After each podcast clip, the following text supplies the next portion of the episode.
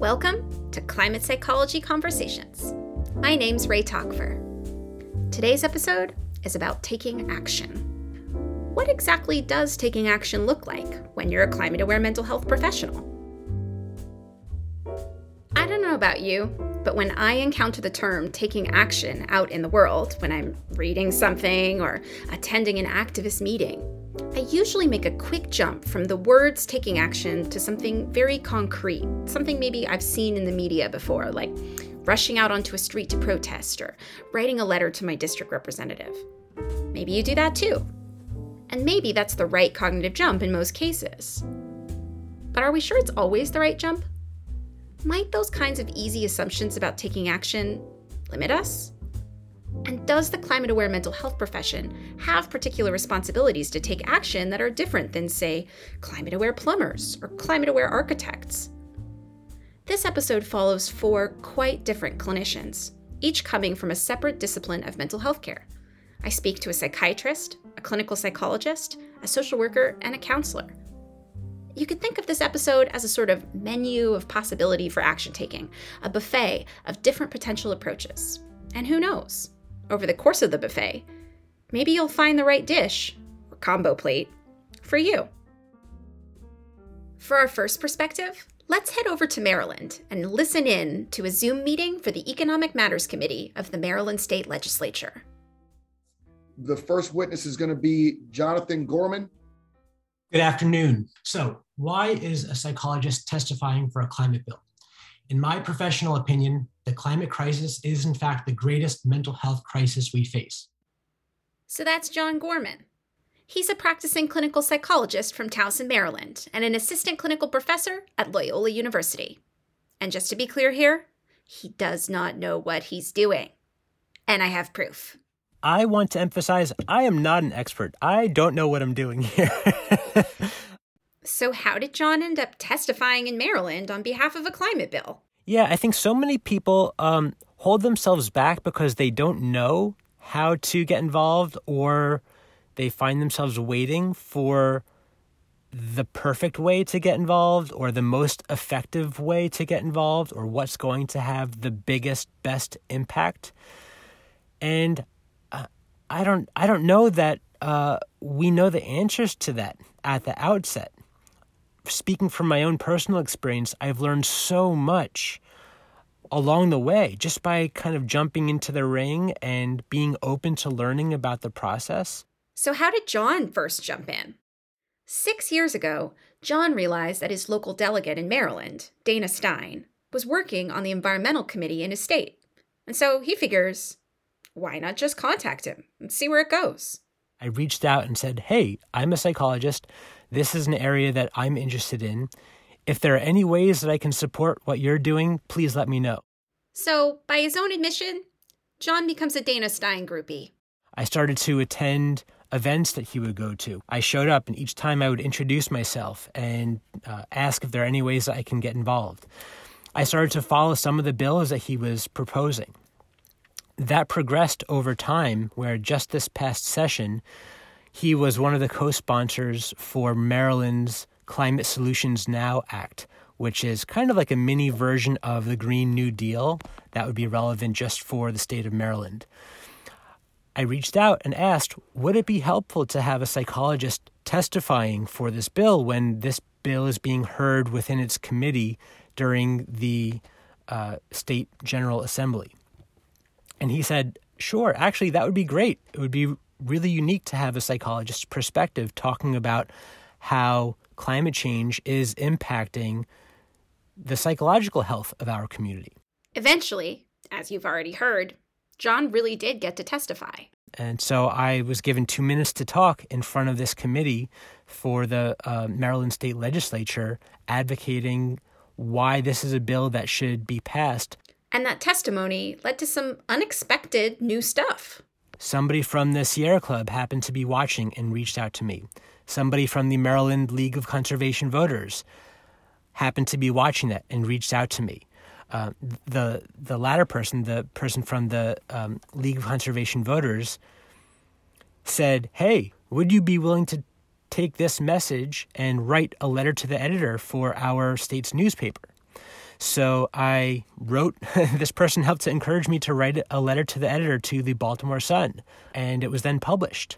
Um, and then that uh, letter to the editor was shared around. That's how I learned about Jon, actually, was through that Baltimore Sun article. I asked him if his skills as a therapist had any role to play in all of this, and this was his answer. The skills for advocacy are the same skills that all mental health professionals are trained in.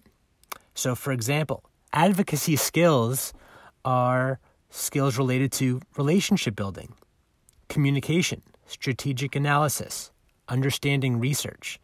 These are the skills that mental health professionals are trained on. Any of us can um, probably do a really good job at building relationships, at communicating um, research findings, at understanding research and finding a way to talk about that to a lay audience, people that are not familiar with the, the scientific underpinnings of the research. I've met other clinicians who would agree with Jon here. For example, Dr. Lise Van Susteren. That's what we do behavior change for a living. That's the essence of what a mental health professional does. Who better than us to talk about the need to address climate and to change our behaviors? It's possible that you've already heard Lise speaking on something like CNN about the links between climate change and mental health. Lise is a general forensic psychiatrist. She's based in Washington, D.C., and she regularly speaks to major media outlets as an expert on the relationship between climate change and mental health. She's also done a fair amount of reflecting on the professional responsibilities specific to this field. Let's talk for a second about what a privilege it is to be able to have an education uh, that would allow you uh, to become a mental health professional. Let's talk about the privilege of people trusting you with their secrets, of essentially having been born with the wherewithal to take advantage of an education. With those privileges comes a responsibility to take action to restore or provide or share the bounty that we have had and certainly uh, to attempt or do everything that we can to restore safety to the people who look to us uh, for their futures. So, yes, it's a duty. We have the skills, we have the training, we have the standing in the community. Uh, it is our duty uh, to take action. Lise isn't just throwing the word duty out there, she's referring to a very specific ethical and legal precedent called the duty to warn. Now, uh, the strict statement duty to warn, uh, some will remember, particularly if there are any forensic psychiatrists or psychologists listening. There's a famous case in California, uh, the Tarasoff case, in which a young man murders his girlfriend and had told his therapist ahead of time that he was going to do that. And it's a complex story going back and forth, as it always does. But finally, the Supreme Court of California stated that the privilege of privacy, which was what his therapist had claimed kept him from alerting authorities, ends where the public peril begins. In Lise's opinion, that duty absolutely extends into climate change. It was Tarasoff in my mind that made me also realize that we have this responsibility, this duty. People are in imminent danger. With the duty to warn at the back of her mind and this imminent danger at the forefront, Lise started doing what she's already good at. She started testifying in major court cases, but this time as a climate mental health clinician. She served as an expert witness, for instance, on the ongoing federal case Juliana versus United States, in which 21 youth plaintiffs and the climate scientist James Hansen are currently suing the federal government for inaction on climate on constitutional grounds. They argue that young people's right to life, liberty, and property has been compromised by government failure to address the crisis. They brought in Lise as an expert psychological profiler to testify about the ways that climate change is impacting the mental health of each one of the 21 youth plaintiffs involved. Now, I want to take a pause here because both Jon and Lise have a history of testifying in different ways, but testimony is, of course, only one of many different ways to take action on climate issues.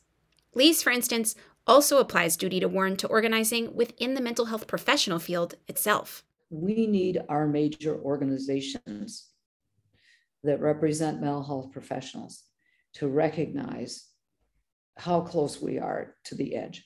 And in recognizing those tipping points, I think that our professional organizations, which after all, all of us have been trained in science here. I mean, it's not like we dispute science theoretically, but that we would recognize why it's so important to act urgently, why we can't wait, why we can't just focus on symptoms and pathologize uh, disorders, why we have to develop a new model to build resiliency, why we have to now have community engagement, why we have to have a subspecialty in climate and mental health so that we have people who know how to do this, who have been trained to talk to people from different walks of life, who understand what BIPOC communities have gone through, who know how to speak in front of elected officials officials who have an understanding of climate science and energy policy 101. We need specialists in this field to ignite what would otherwise be a more passive but deadly reticence on the part of everyone else. I ask Lise, how do individuals in this field make that happen? So, whatever we feel we are good at, what our passion is, what our place is, what our standing uh, is, uh, personality, etc., all of those things must be taken into consideration as we hold up this imperative uh, to do all that we can while we still can.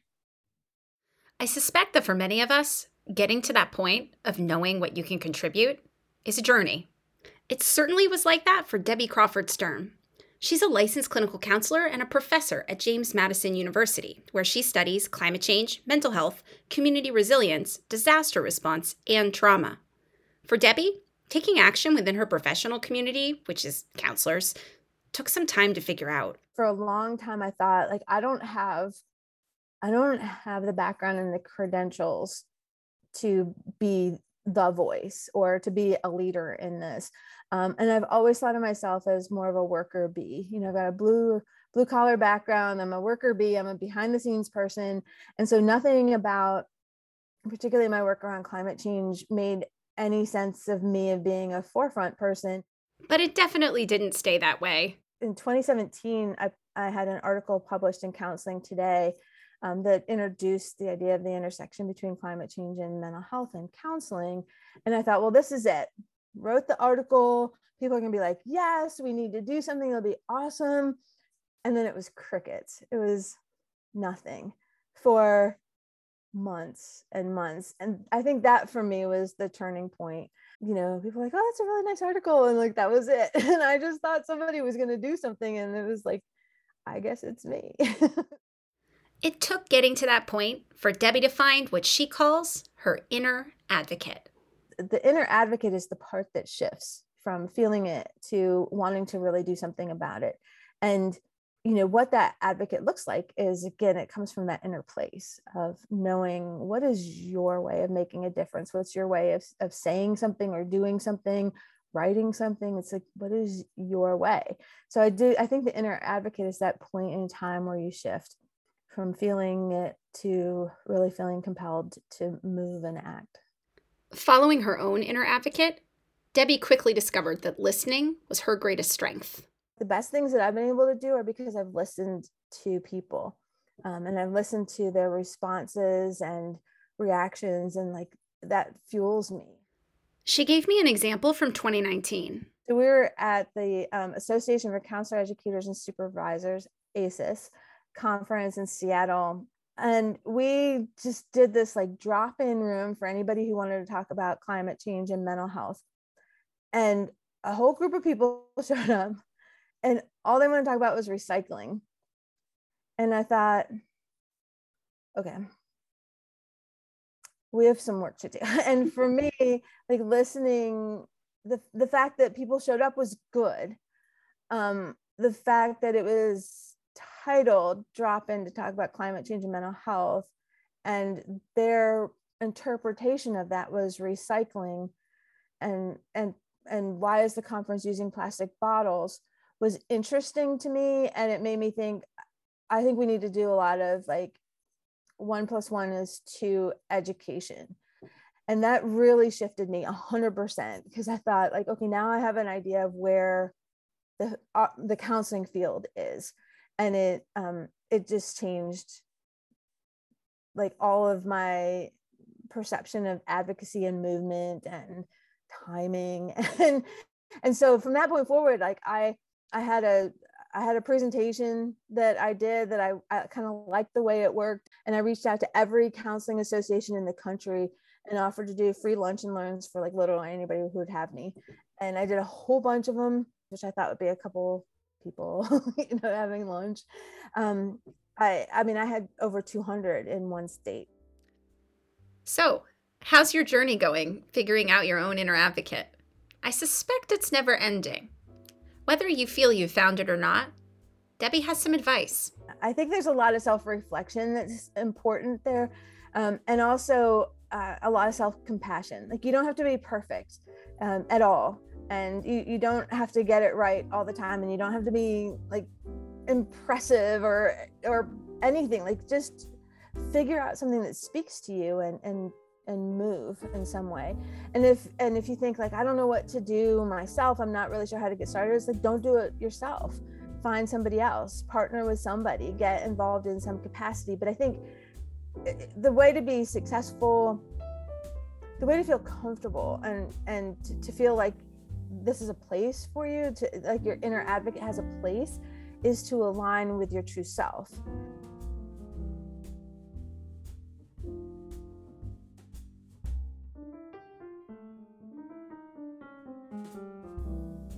In this episode so far, we've been talking about very concrete things traditionally associated with taking action. Things like testifying in court, or advocating to politicians, or giving talks in professional organizations. But what if, before even considering taking action, we need to question the very professional foundation upon which mental health clinicians have guided their work, and by extension, the actions they take in the first place? Enter Rebecca Weston. Rebecca is a clinical social worker in a full time private practice that focuses on trauma and attachment. And she's also co president of Climate Psychology Alliance of North America. At CPANA, she's trying to build a network of mental health clinicians to address the mental health components of the climate crisis. Over the years, Rebecca really has developed her own professional ethic. And that ethic actually starts with a warning.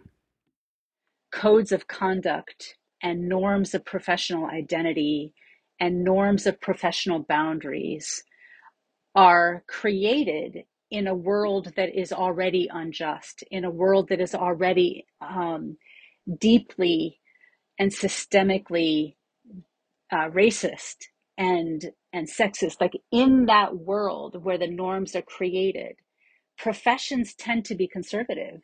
So, for example, this profession has talked a lot about racial dis- dis- discrepancies in intelligence or this profession at one point thought that homosexuality was was a disease was it was a developmental problem was an illness.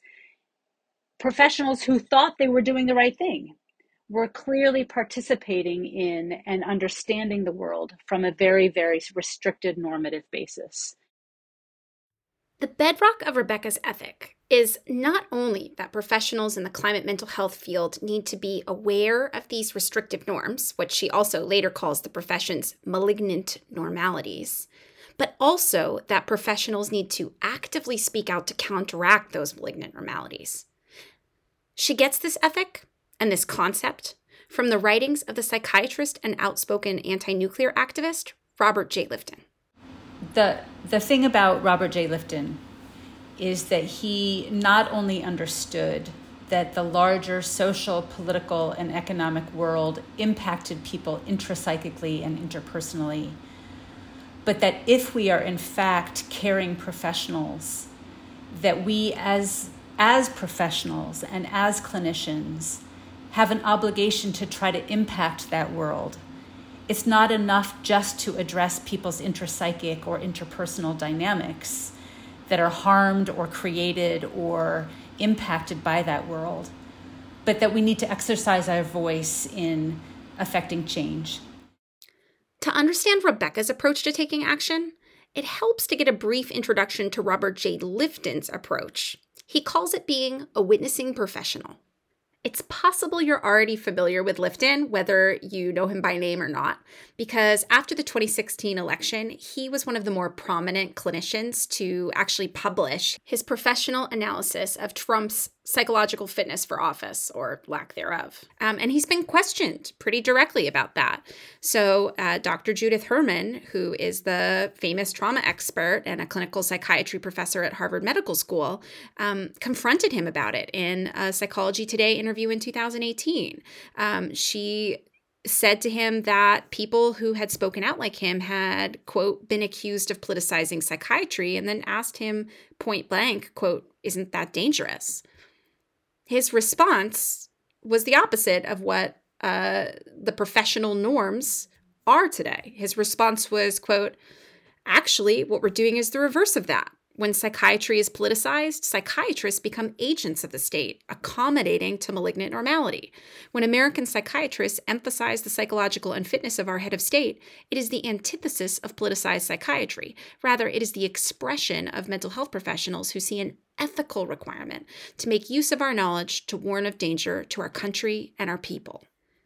This ethic of being a witnessing professional really speaks to Rebecca. And she takes the concept even further into every aspect of a climate aware mental health professional's practice. For Rebecca, the ethics of being a witnessing mental health professional is suffused into the work of the therapy room itself. There is the norm that the clinician does not bring up on their own events from the outside world unless they are brought up by the client. There is a norm that we don't share our opinions about certain things. And that's a challenge, right? Because we are taught that we are A, supposed to be fairly neutral in that space, as if, and we are taught that we are somehow imposing our political opinions on somebody and therefore for depriving them of their own sense of curiosity, agency, self exploration there's a lot I, I have a lot of problems with that even as i very profoundly respect the importance of boundaries. Those things reinforce a lot of ideas about the social and political world and their impact on mental health that i don't agree with. So for example if i pretend that i'm neutral on a certain subject that basically is communicating to the other person in the room my client the other person that these issues are not safe space to talk about, even if they are profoundly impacting them, that they don't belong in that room, that what belongs in that room is private, individual, psychological.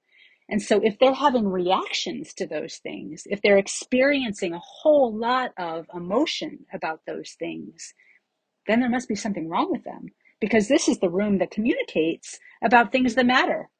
If we don't bring these things up, then we are participating in the idea that things things are okay that things can just continue this way that we're not actually in an existential crisis by this ethic the very act of bringing something like the climate crisis into the therapy room is in itself a form of taking action and Rebecca, of course, does not leave her professional responsibilities entirely to her client relationships. She sees enormous breadth of responsibility within Lifton's witnessing professional ethic, which I really got a sense of as she explained to me what she sees as the meaning of witnessing in this context. So, witnessing is to see, witnessing is to hold, witnessing is to um, bear witness and and not look away right? That that's one aspect of witnessing. But witnessing also is to attest I attest and proclaim that these things are happening in the world. And I will use whatever forum I have to witness to the world that these are happening. Here's her take on professional. The profession needs to bring the world into its space and understand how these systemic issues impact the individual. Um, so, certainly, the professional as a profession needs to see that their purview is not just the individual psyche, but the larger social and economic arena in which people um, come to be born and realize their own sense of self and other and collective responsibility, and also to profess. to be able to take a stand, to say that we want a world where human beings have the right to feel secure, have the right to the basics of housing and education and all of these things to realize the human potential that's in, in all of us and to profess against those massive collective structures that make that impossible systemically. Okay, so here's the part where she starts applying all of these ideas to climate psychology. And what I'm thinking about for climate psychologists is that we have all sorts of ways to do that, ranging from doing group work to talking about climate communications to trying to address systems that don't think about trauma to trying to provide support and care for teachers and ultimately for advocating for structural and political change that actually addresses climate. For Rebecca, taking action is not something extra you do as a climate aware mental health professional some of the time. It's the root of what it means to be an ethical profession in the first place. We have to get involved as a profession outside the parameters of our walls, of the clinical walls, and see that not only do we have something to offer, but that if we don't offer it, we are not actually following through with what it means to be both our professions, but as humans facing this existential crisis.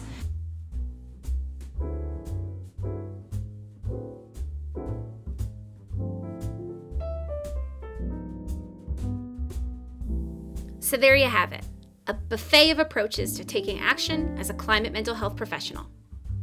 Did you find any dishes you like? If there's a theme in these four clinicians' experiences, I think it's this you are the right person. There is work to be done, and now is the right time. Here's Lise. Hey, we're leaving critical realities about the way our brain functions on the table when we could be using this to drive change. Let's capture it. Let's let's harness it. And Debbie? There's a very important connection to be made. And if we can make that connection, we'll see um, shifting right at the really at the grassroots level of mental health care. And Jon? I think we need to redefine success as how uh, uh, um, how can I best live within the things that I value, the things that I care most about. How can you best live within the things that you value? That question is now yours. For Climate Psychology Conversations, I'm Rei Takver. Thanks for listening.